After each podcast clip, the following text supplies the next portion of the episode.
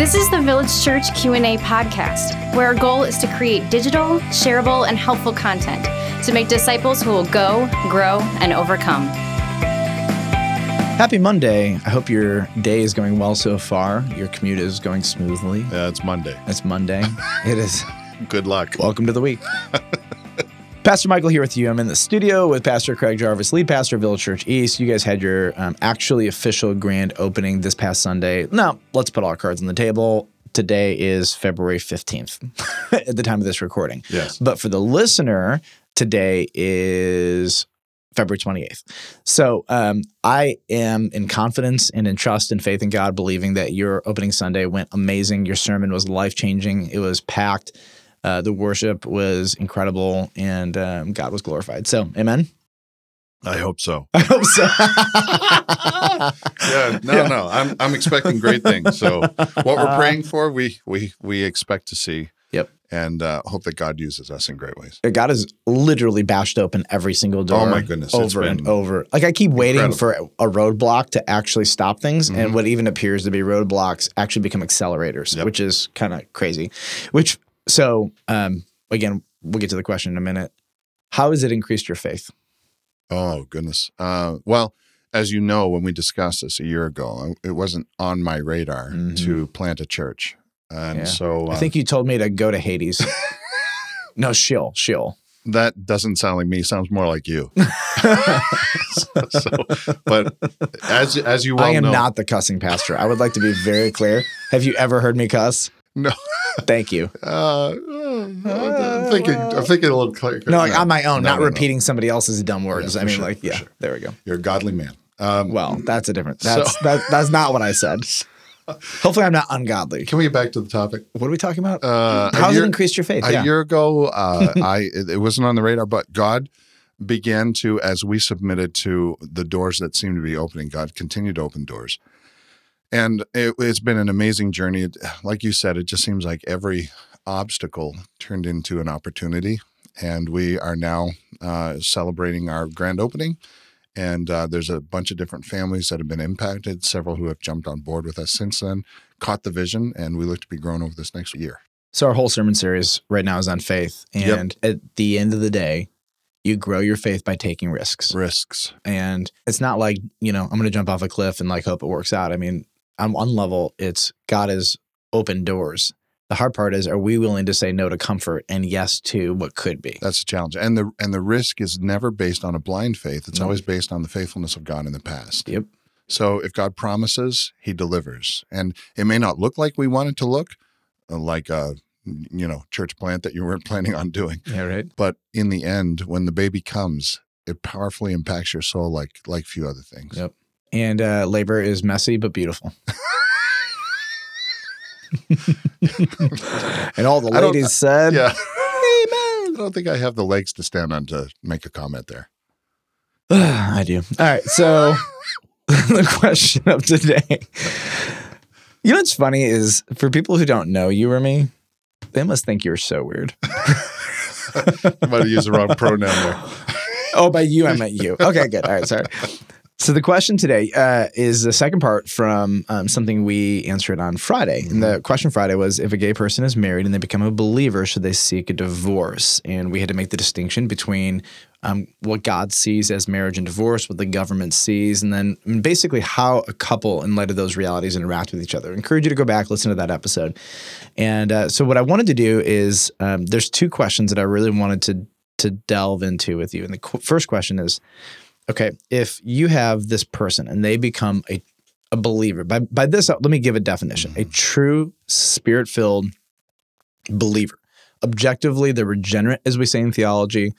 Um, they have God's Holy Spirit inside of them. They have true faith, Mhm. um, as we were talking about in our sermon series right now. Mhm. Um, they are going to heaven for sure, no questions asked. Mhm. They're never going to lose it. It's real. Mhm. They're secure. Okay. So this person uh, becomes one of the two becomes a believer, Mhm. and we we dis- we decided that what they should do is, even though in God's eyes this isn't a, technically a, a, a biblical marriage, Mhm. right? Legally, it's good for them to separate as a statement of their submission to God's word. Mhm. Well, there are so many ramifications. So, if one of them becomes a believer, likely the other isn't. what do we do with the unbelieving spouse? What do we do, number two, with the children if there has been adoption or IVF or surrogacy? Mhm.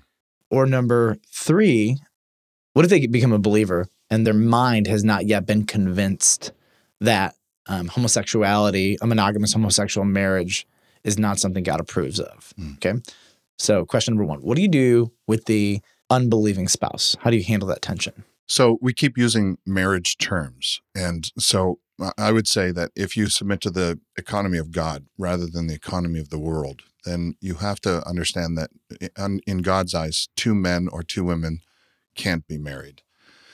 Um, again, it's very difficult to uh, to say that to a culture that has embraced this because it's been condoned by Yeah. the majority of culture. The American cultural economy has one definition of marriage. God's kingdom spiritual economy has a very different definition. Right. And and you have us, and we're in both worlds. Right. We live in the American economy, but we also live in God's economy, Right. and so we dance. You know, And so, where we need to fall as believers is we have to fall under the place where we say, Who is our final authority? Who gets to say how I should live my life? And Jesus put it very, very plainly. He said, um, If you love me, you'll keep my commandments. And so, if we love Jesus Christ, our desire is to keep his commandments. Do we do that fully, 100% of the time? no, I think you do, but I fail at it quite often. Um, so true. but it doesn't mean that we're going to be perfect, but it means that our desire is to please God before anyone else. So we go to His Word that He has preserved for us, His commandments that He has given to us. This is for a reason so that we can pattern our lives Mhm. Under the kingdom of God ethics, under kingdom ethics, no longer under Even the though we're world's living in the world, our authority is the ethic or the word of God That's true. the- And- from the kingdom of God. And this Yeah. is communicated all the way through scripture and especially by Jesus Christ. And it needs to be said that because I've heard a lot of people, a lot of friends that I have who are uh, homosexual or, or struggle with those temptations, Mm. they will say that uh, Jesus never spoke on this. He actually has spoken a lot uh, about it. And if your desire is to live your life according to his principles, you got to search for it. Don't take what somebody else or even we say for granted. Yeah. Search for it. Yep. And the thing that Jesus says over and over again is if you love me, keep my commandments. You're a light put into a dark world. Shine your light. Don't hide it under a, a, bushel. lampstand. Yeah. No. Yeah, that's right. so what do you do? You're the salt of the earth. We are supposed to live a kingdom ethic in a world ethic. And so we're supposed to be different. Right. So now you are you're the person who's, who's been in a homosexual marriage. You come mm-hmm. to Christ and you you believe now you have a new authority. You transfer from one kingdom to another. You mm-hmm. transfer from the kingdom of culture to the kingdom of God. You have a new authority, and that authority tells you that this is not a relationship that is pleasing to God. Mm-hmm. So you end up going through a legal divorce as a statement of your submission to God's authority. But how how do you handle the relationship with your legal uh, ex husband or wife? I'm not sure biblical principles can come into play. There are some if a husband and wife Mhm. have this relationship. In 1 Corinthians 7, it talks about the, what, Mhm. the, That's in a is biblical marriage, though. in a biblical marriage. right? In God's kingdom, this is not a biblical marriage. Yeah. So we've established that, but you have a real relationship. I mean, this is Right. this is a genuine relationship between two people. Right. That was deep and meaningful to each of them, and and still is deep and meaningful to each of Mhm. them. hmm So I would say that you can keep that relationship, but the but the the simple fact of the matter is that will be very difficult to do to maintain a healthy, constructive, uh, en- encouraging, Yep. you know, iron sharpens iron relationship because you have both given yourselves to one another in God's most intimate way. Yep. And so it becomes very difficult to maintain a healthy relationship when that has already been given away. Yeah, heterosexual or homosexual, whenever there's been sexual intimacy, Yep. To separate that, a monogamous sexual intimacy, a committed relationship, whenever you separate that, it's it's a really gut wrenching period, no matter who you are. So I would counsel somebody the same way that I would counsel someone who has had a heavy, heavy, had a, a deep sexual relationship before they're married, but they marry somebody else. Mhm. My counsel to them would be uh, man and woman getting Mhm. married. I would say you need to sever those relationships completely, get them off your Facebook, get them, get them completely sever that relationship. Because the minute that that married couple, the, the man and the woman in Mhm. God's economy, the minute tho- that married couple come together, um, that they begin to give them, themselves to one another sexually, intimately, in in in pretty powerful ways. Yeah. And the minute there's a challenge in that relationship, their mind is going to revert to whatever Yeah. is left over from the past that is going to be a temptation. Right. So that, that's if the person is in a new relationship, right? Correct. Um, so what? I mean, what if they're just single for a while? My, I mean, my my two cents would be, um, this is it's already the divorce is heating, it's heating and boiling the pot, you know, and um, when you add the Christian part into it, which has so many v- vicious emotional elements culturally to it, Volatile. you know, it's a lot. It's like it's gonna explode. I mean, you, and so Why would you do this to me? yeah, Yeah. you're you're such a this or that. Could you be so stupid? You know, there's all these like things that already culture is saying. And then what it also means though is that if you become a Christian, the community by and large um, will shun you. So everything you've ever known as family and community and friends. Um, and we've we've we this is not uncommon, you know. It's if you don't support them, you're shamed by the communities. Um, and, and some Christian communities have been guilty of doing the same thing, just the inverse. So I don't even use that as a, oh, we're better than you. It just is a reality for issues as heated as this. I think there's just a huge amount of prayer and precaution and communication. Um, I would personally be very weary of anything written because those words can be turned. Um, I know that's hard to say, but I, it's just hard to trust a community when you are saying no to that community or your lifestyle is saying no. Um, actually, I believe what you're doing isn't pleasing to God. Um, that's hard. What do you do if there's a kid involved?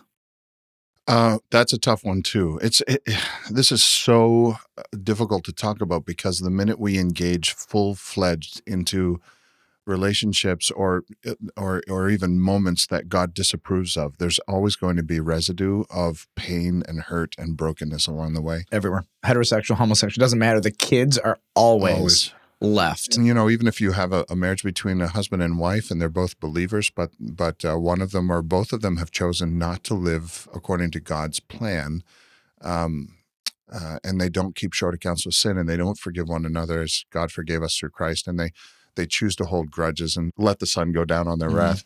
They follow prin- principles in their marriage that are anti-biblical.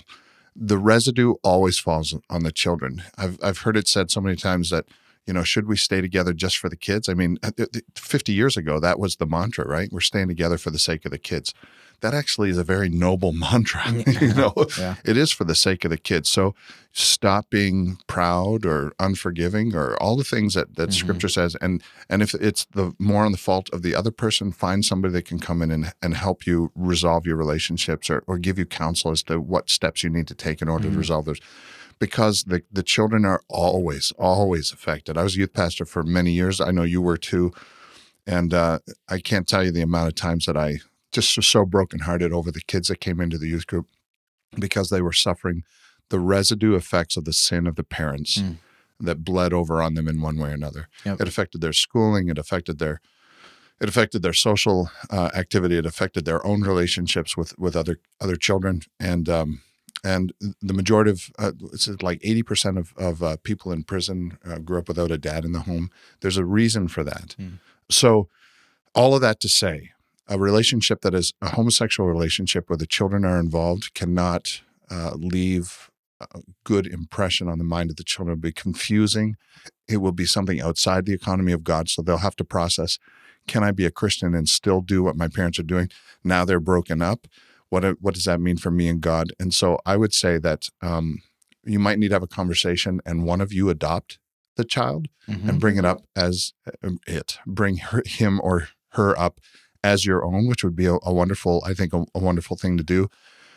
But bring them up under the economy of God, because if if the person um, goes, if the person who receives the child goes on to another homosexual relationship, again, residue will fall over on the child. My advocacy is if you're a believer, there's no option to neglect the child or let the child go. Like the believer has an obligation to bring the child into their home and to agree. fight for that. Yeah. Also, though, That could get sticky, though. well, it could get sticky, but um, it's good. There's going to have to be a default, one home or the other, by and large. Mhm. But I do believe at that point that if both parties in the divorce want custody, um, a legally they're going to get it, and um, this is one of those one of those places where um, somehow you got to figure out um, if I'm a Christian, can I get primary custody?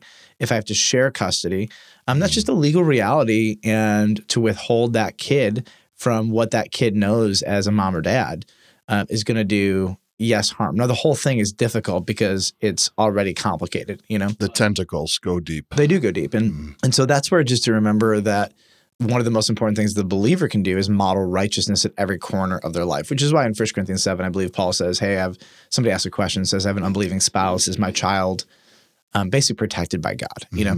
And he's like, Yes, your child is protected by God. Mm-hmm. It's a powerful verse. It is, you know, and so because how many people uh, forget about sexuality? Just how many people um, are raising kids with non-Christians or are divorced, and one of the one of the parents is a non-Christian, and and that's what you want to know. Like, God, will you give any special protection for my child? And the answer is, of course, yes, I will. Um, I they're the child of a believer. I'm I'm already protective. And, and again, you can see. I think what this conversation shows is that That's, by the way, that's 1 Corinthians 7, 14, 15, right in there. Thank you. Um, what you can see is that this is the overflow of authority. Uh, my authority tells me what is true, Mhm. and what is true works itself uh, works itself out into every part of my life. And when I build my life on one authority, and then halfway through my life transfer my authority, that means much of my life will have to be dismantled. By the way, this is not just a homosexual heterosexual thing. This is a right. human thing. It is. So I mean, my father came to Christ in his, I think he's late 30s, early 40s, something like that. And he had 40 some odd years of uh, having the world and culture as his authority. When he came into the kingdom of God, he had to spend years dismantling mm. all of the foundations and lifestyles and patterns and ways of thinking. And he, we always live out the values of our authority, you know? And and so I would say whether you're a heterosexual homosexual, it doesn't matter. Whenever there's a transference of kingdom authority, when you go from the kingdom and authority of culture to God, you literally have to dismantle the whole person. That's how deep it goes. Um, and then, let alone to have a, a child watch this, I can tell you, having watched this as a child, it's a pretty amazing thing to watch God transform your mom and dad. It's pretty cool to watch them uh, watch God dismantle lies or wrong thinking or bad patterns and, and habits and re-put somebody back together under a kingdom ethic or authority. It's just a really, I think it's a pretty incredible thing to watch, but it's also very confusing and can become very volatile. Um, again, forget about sexuality when you have a Christian and a non-Christian who have different authorities, and now they have to decide uh, how to raise a child. When one authority says do X and the other says do, do Y, um, and the child is caught in the middle between competing authorities and competing methods. I think this is where this at the core is why this is so painful, is because you have oppositional and competing authorities, methods, practices, and policies from the kingdom of God and the kingdom of culture. I think that was well said. And to add to that, the burden of even discussing something like this, I don't know if you feel it, but I, I just feel this heavy burden Yeah. because these are these are real lives we're talking about. These are real children's lives we're talking about. Um, and and whether you have a heterosexual relationship or a homosexual relationship, you're responsible for this child. Yep. You're responsible to give them Do the best best. example of ethics, the best example of social wellness, the best example of of God and theology. And thankfully, everybody agrees that two people fighting in front of a kid is not good for the Oh, kid. Whether you're a. Christian or not, Exactly. you know, Satan's kingdom and God's kingdom will both say that's not valuable or beneficial for that kid. So what I want our listeners to hear is that we we're struggling with this too, not Mhm. struggling with the answers, but struggling with because the answers are given to us in God's word. We submit to the economy of God, but we're struggling with the the weight of the the residue that is left behind when, because both of us know relationships that have bled over residue and really vomited on children and Yeah. they have to grow up and work through these difficult issues. Yep. Uh, the parents need to be crystal clear on on uh, um, ethics on on what God wants for their kids, and they need to demonstrate that. I mean, Yep. even your parents, um, I can't imagine growing up and seeing your parents come to know the Lord, and then seeing redemption happen in front of you in their relationship with God, and their relationship with one another, and their relationship with other people around them. That had to be a powerful thing. That is the antithesis of what many parents do, where they live their lives and just hope their children get what who God is and how He loves them. So there's one question we failed to answer. So we'll come back tomorrow Oh, and do it again. What if I am a genuine believer and am not convinced that homosexuality is a sin? What do I do?